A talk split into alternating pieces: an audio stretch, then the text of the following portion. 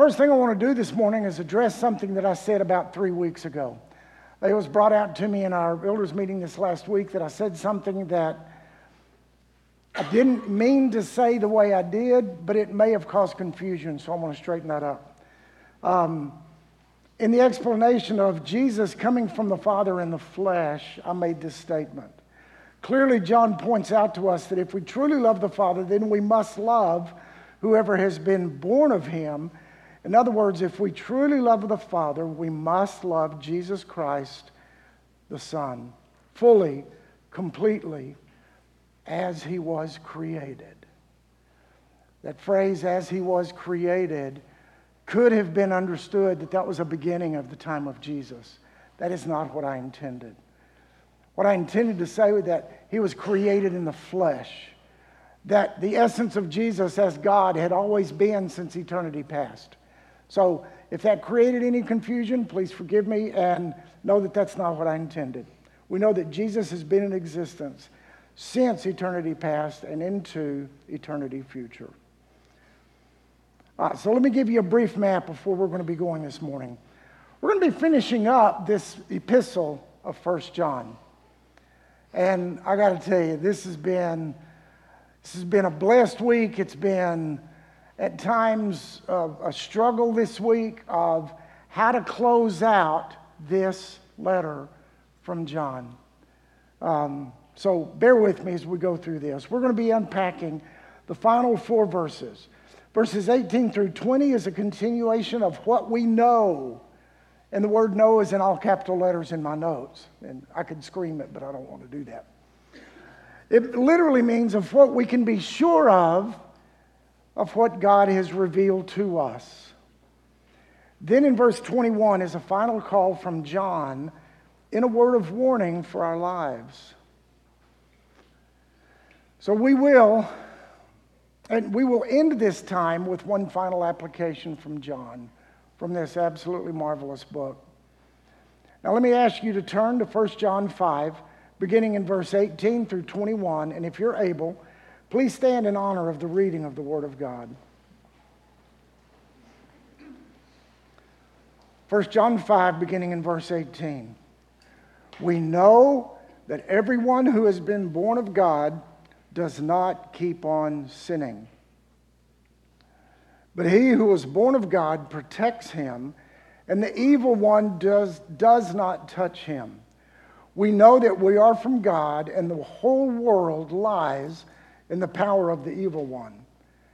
And we know that the Son of God is come and has given us understanding so that we may know him who is true. And we are in him who is true in his Son, Jesus Christ. He is the true God and eternal life. Little children, keep yourselves from idols. This is the Word of God. Please be seated. now, again, this morning, as, as we're at the end of this wonderful writing from God through John, we saw last week as well as having seen it over the past five months, that the book of First John is a book of assurance.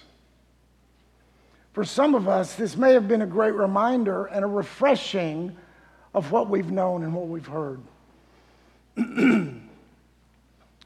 for some, it may be something brand new for you.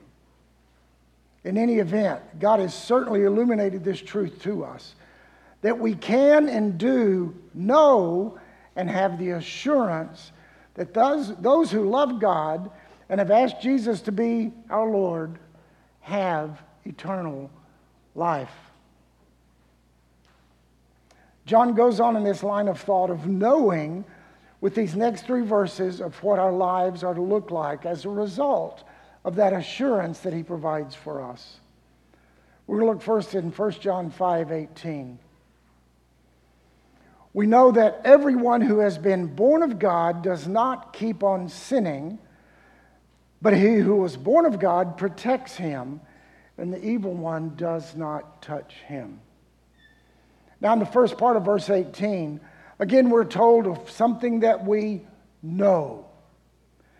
we know that everyone who has been born of God does not keep on sinning.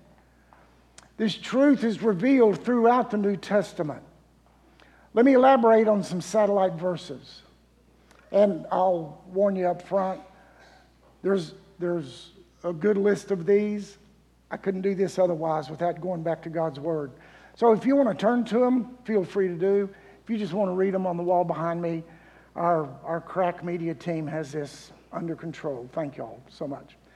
So, about sin, John says in 1 John 3 9, no one born of God makes a practice of sinning, for God's seed abides in him, and he cannot keep on sinning because he has been born of God. John Piper, in one of his sermons on this particular subject, said this The practice of sin is the evidence and confirmation that one is not born of God. Doing confirms being. Not practicing sin is the evidence and confirmation of being born again. Don't get me wrong. I am not and I never will say that I never sin or suggest that you never sin. In fact, God speaks very clearly that we do. In Romans 3:23, God says, "For all have sinned and fall short of the glory of God." We all stumble in our lives. We all consider temptation. And when we consider it long enough, we may jump into the pit. See, I've never slipped and fallen into sin. I haven't. I'll consider the sin, I'll consider the consequences, I'll look at it and think, eh, and I jump in. I mean, that's what we do as, as people. But God says you won't practice sinning. And that's the lack of repentance. We see this spoken again in, in Romans 7 by Paul when he's talking about his own circumstance. Beginning in verse 17 of sin, he says, It is no longer I who do it, that is the sin, but sin that dwells within me. For I do not do the good I want, but the evil that I do not want is what I keep on doing. Now, if I do what I do not want, it is no longer I who do it, but sin that dwells within me. At that point, sounds pretty bad. Look what he says Wretched man that I am. He confronts his own humanity very, very clearly. And then he says, he cries out, Who will deliver me from this body of death? And I believe in the same breath he says, Thanks be to God through Jesus Christ our Lord. That's our hope as we turn back to him.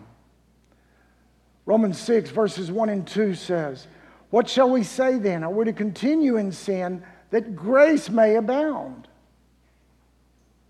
By no means. How can we who died to sin still live in it? When we ask Jesus to be our Lord, we die to our practicing sin, living in that, because God continues to draw us to Himself into Christ. Romans 6, verses 12 and 4, through 14. He gives us the admonition let not sin therefore reign in your mortal body to make you obey its passions. Do not present your members to sin as instruments of righteousness, but present yourselves to God as those who have been brought from death to life, and your members to God as instruments for righteousness. For sin will have no dominion over you, since you are not under law, but under grace. We know the promise that God made to us regarding our sin from back in January. We heard this again earlier this morning, 1 John 1 7 through 9. If we walk in the light as he is in the light, that is Jesus, we have fellowship with one another, and the blood of Jesus, his son, cleanses us from all sin. If we say we have no sin, we deceive ourselves, and the truth is not in us. If we confess our sins, he is faithful and just to forgive our sins and to cleanse us of all unrighteousness. John rightly points out that since we are born of God, we do not keep on sinning. We're not practicing sinning. That is, living in an unrepentant lifestyle. And he reveals what God does next. As we go back to 1 John 5, verse 18. He who is born of God, that is Jesus, protects him. That's us. And the evil one does not touch him. Here we're told that Jesus, he was born of God, protects us. He watches over us. He covers us. And he says the evil one will not touch us. That word touch is intended as more than this, just a little touch. What he's talking about here we are given the assurance that God, through Jesus, is watching over us, and the evil one cannot cause complete spiritual loss in any of us who love God. He protects us. In 1 John 4 4, again, John says, Little children, you are from God and have overcome them, for he who is in you is greater than he who is in the world. See, the power of the Holy Spirit that indwells us as believers provides the strength for us to resist temptation. We have that ability to resist, to not go on sinning and practicing that sin as if we have no choice. Because, brothers and sisters, we do have that choice through the power of the Holy Spirit to resist temptation. We are given very real instructions here on how to deal with temptation in James 4 7. James 4 7 is part of a passage on spiritual warfare. And in verse 7, James says, Submit yourselves therefore to God, resist the devil, and he will flee from you. So, our first step is to submit ourselves to God. We literally put ourselves under that grace umbrella that he provides for us. That's submitting to God, following Him, working in His commandments. Then he says, resist the devil, and he will flee. So, how do we resist? Well, we resist the same way that Jesus resisted in his wilderness experience and the three temptations that Satan brought to him. We see in Matthew 4, verses 10 and 11, Jesus resisting says, Then Jesus said to him, that is Satan, Be gone, Satan, for it is written, You shall worship the Lord your God, and him only shall you serve. With his words, he resisted. And then the devil left him. And behold, angels came and were ministering to him. See, this is how Scripture tells us to resist our enemy through the Word of God. Through the spoken word of God, we resist the enemy. And what happens? He flees. It doesn't say he's going to fight back against it. Scripture tells us very clearly that Satan will flee. Now, he doesn't tell us how long he's going to be gone or how far he goes. He may just back up a step and come back 30 seconds later. But we resist again, and again he flees. He don't have a choice. We do come under temptation. We do come under trials. But the enemy cannot destroy us. God, in His Word, says He protects us ultimately. Jesus protects us eternally. Now, moving on to 1 John 5 19. We know that we are from God, and the whole world lies in the power of the evil one. The first part of this verse is a statement of what we saw last week in the assurance that God gives us in who we are in Christ Jesus. Okay, I left out the word assurance. We saw last week in the assurance that God gives us. I knew that sentence didn't make sense. So, because of the assurance He gives us, we know that we have eternal life through Jesus for eternity. If we consider the entire verse here of verse 19, John points out in very clear contrast in the first part of the verse, we know that we're from God. We can be sure, have no doubt of that. The second part of the verse, the whole world lies in the power of the evil one. While we belong to God, we live in a world that is in the power of Satan. How are we to belong to one and live in the other?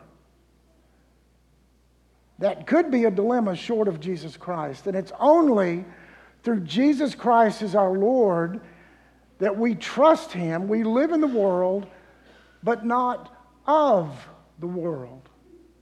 We don't practice the things that the world says is good to practice. We do not give in to the temptation, ultimately, to not trust in God. John reminds us again of what he said in 1 John 2:16 about the state of the world, that the world lies in the power of the evil one. 1 John 2:15 through 17 says, Do not love the world or the things in the world. If anyone loves the world, the love of the Father is not in him. For all that is in the world, the desires of the flesh, the desires of the eyes, and pride in possessions, is not from the Father, but is in the world.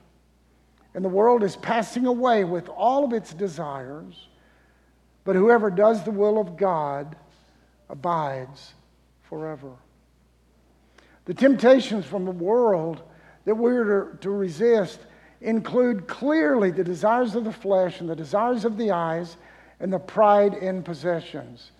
We see that this is not from the Father, but from Satan himself as he, as he tries to tempt us away from God.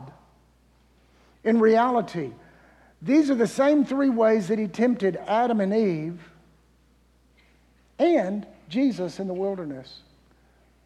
To look back at what Adam and Eve went through in Genesis 3 6.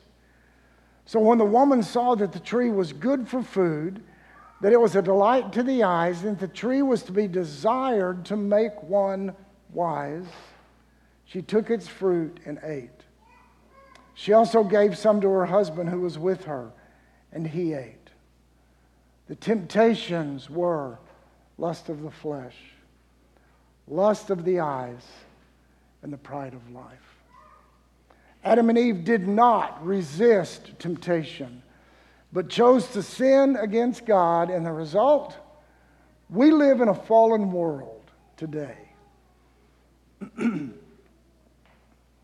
but the Son of God was also tempted in these three ways by Satan. After Jesus was baptized by John the Baptist, the Holy Spirit led him to the wilderness and he fasted for 40 days and 40 nights. Then Satan came to tempt him. We look in Matthew 4, beginning in verse 1. Then Jesus was led up by the Spirit into the wilderness to be tempted by the devil. And after fasting 40 days and 40 nights, he was hungry. The, the tempter came and said to him, If you are the Son of God, command these stones to become loaves of bread. But Jesus answered, It is written, Man shall not live by bread alone, but by every word that comes from the mouth of God. Then the devil took him to the holy city and set him on a pinnacle of the temple. And he said, If you are the Son of God, throw yourself down, for it is written, He will command His angels concerning you, and on their hands they will bear you up, lest you strike your foot against the stone. And Jesus said to him, Again it is written, You shall not put the Lord your God to the test. And again, the, te- the devil took him up to a very high mountain and showed him all of the kingdoms of the world and their glory. And he said to him, All these I will give you, if you will fall down and worship me. Then Jesus said to him, Begone, Satan, for it is written, You shall not, you shall worship the Lord your God, and him only shall you serve. So the temptations again were the lust of the flesh, the lust of the eyes, and the pride of life. You see, Jesus resisted every temptation and he never sinned so that we could be redeemed by his life, his death, his burial, his resurrection, and his ascension to heaven, where he sits on the right side of the throne of God as our mediator, as our Savior. What was the result of his resisting? We see in Matthew 4:11. Then the devil left him. The devil left. That's the result. And behold, angels came and were ministering to him. That's how we resist.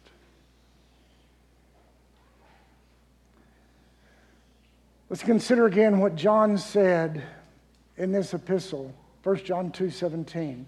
The world is passing away along with its desires, but whoever does the will of God abides forever. The world is fading.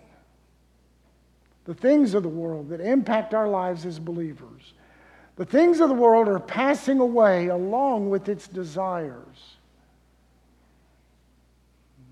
I thought this, you probably will think this also. Hurry up. we would like for those to be gone, and they will be in time. They will be. Whoever does the will of God abides forever. That's what he called us to do. Once again, the assurance that is given to us as followers of Jesus Christ is this. In 1 John 5 19, we know that we are from God the whole world lies in the power of the evil one. He gives us additional assurances from God as we move on to verse 20 of 1 John 5. We know that the Son of God has come and has given us understanding so that we may know him who is true. And we are in him who is true, in his Son, Jesus Christ. He is the true God and eternal life. Four points from this verse. First of all, John once again points to the all important fact of the incarnation of Jesus when he said, We know that the Son of God has come. Now keep in mind, that's not just a past tense thing, something that happened over 2,000 years ago.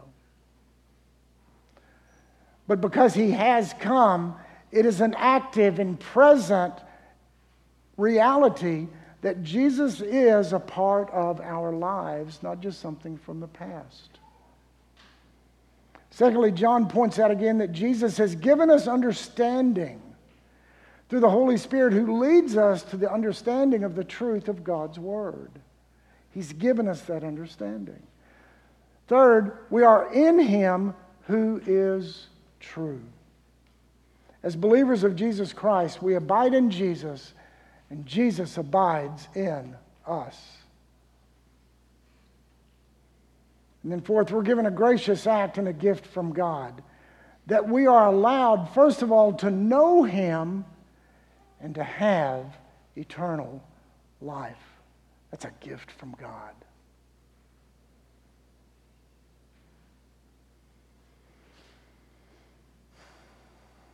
Now, The other epistles in the New Testament typically end with a final greeting, a doxology, or a benediction, a word of encouragement to those receiving this these letters.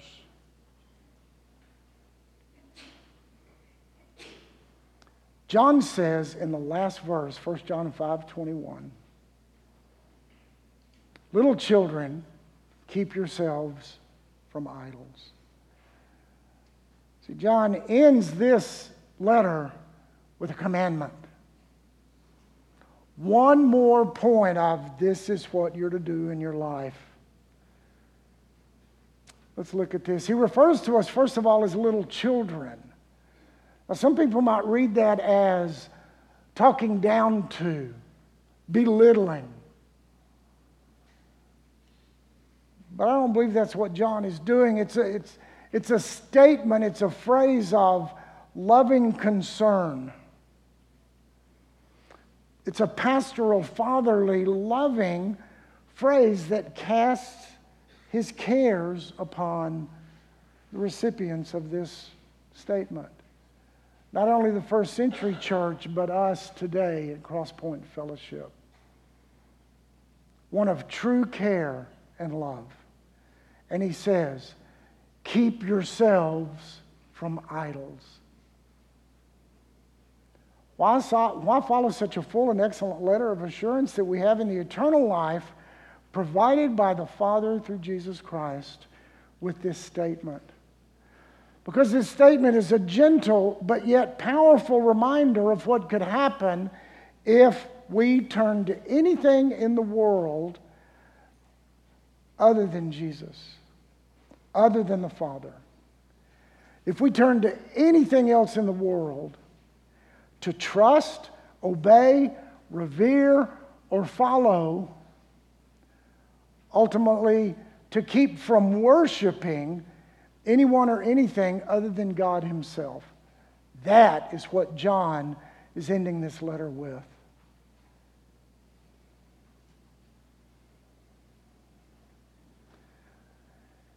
In fact, Paul gives us a very clear instruction of how we are to battle idolatry in 1 Corinthians 10 14.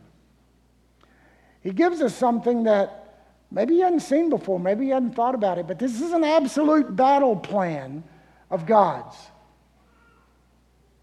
And in 1 Corinthians 10 14, he says, Therefore, my beloved, flee from idolatry. Flee from idolatry. That's a battle plan, folks. We tend to think the only battle plan we have is to stand firm. We see that in, in Ephesians 6. We're to stand firm, except when it involves idolatry. We're to run, we're to flee, we're to get away from it. We are to flee anything that we've struggled with in the past that's become bigger than our relationship with God. We're to flee those things. That's called idolatry. Or we're to flee anything that could become more important to us than the relationship with God. We're to flee, for that's idolatry.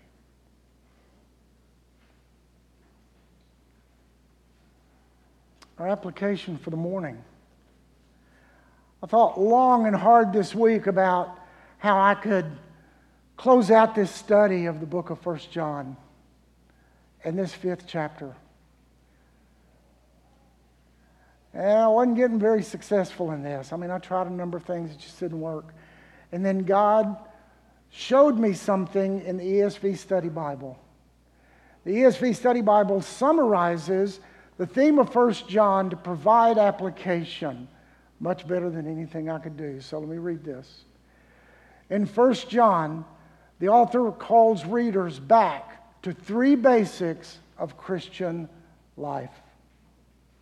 Three basics of Christian life. One, true doctrine. Because God is light, Christ's followers overcome evil, evildoers who seek to subvert them true doctrine. Secondly, is obedient living. The one who lives in and among them, that is Jesus, is greater than the spirit of the Antichrist now in the world. We're to live in obedient living. And then, third, we're to have a fervent devotion to God. To believe in the, Son, in the name of the Son of God is to know the assurance of eternal life. For this final passage of John and from the entire book, to summarize our application, God calls us to understand true doctrine, to live in obedience to God, and to display fervent devotion to the one true God and to Jesus Christ, his Son, our Savior, and the Holy Spirit who abides in us as believers.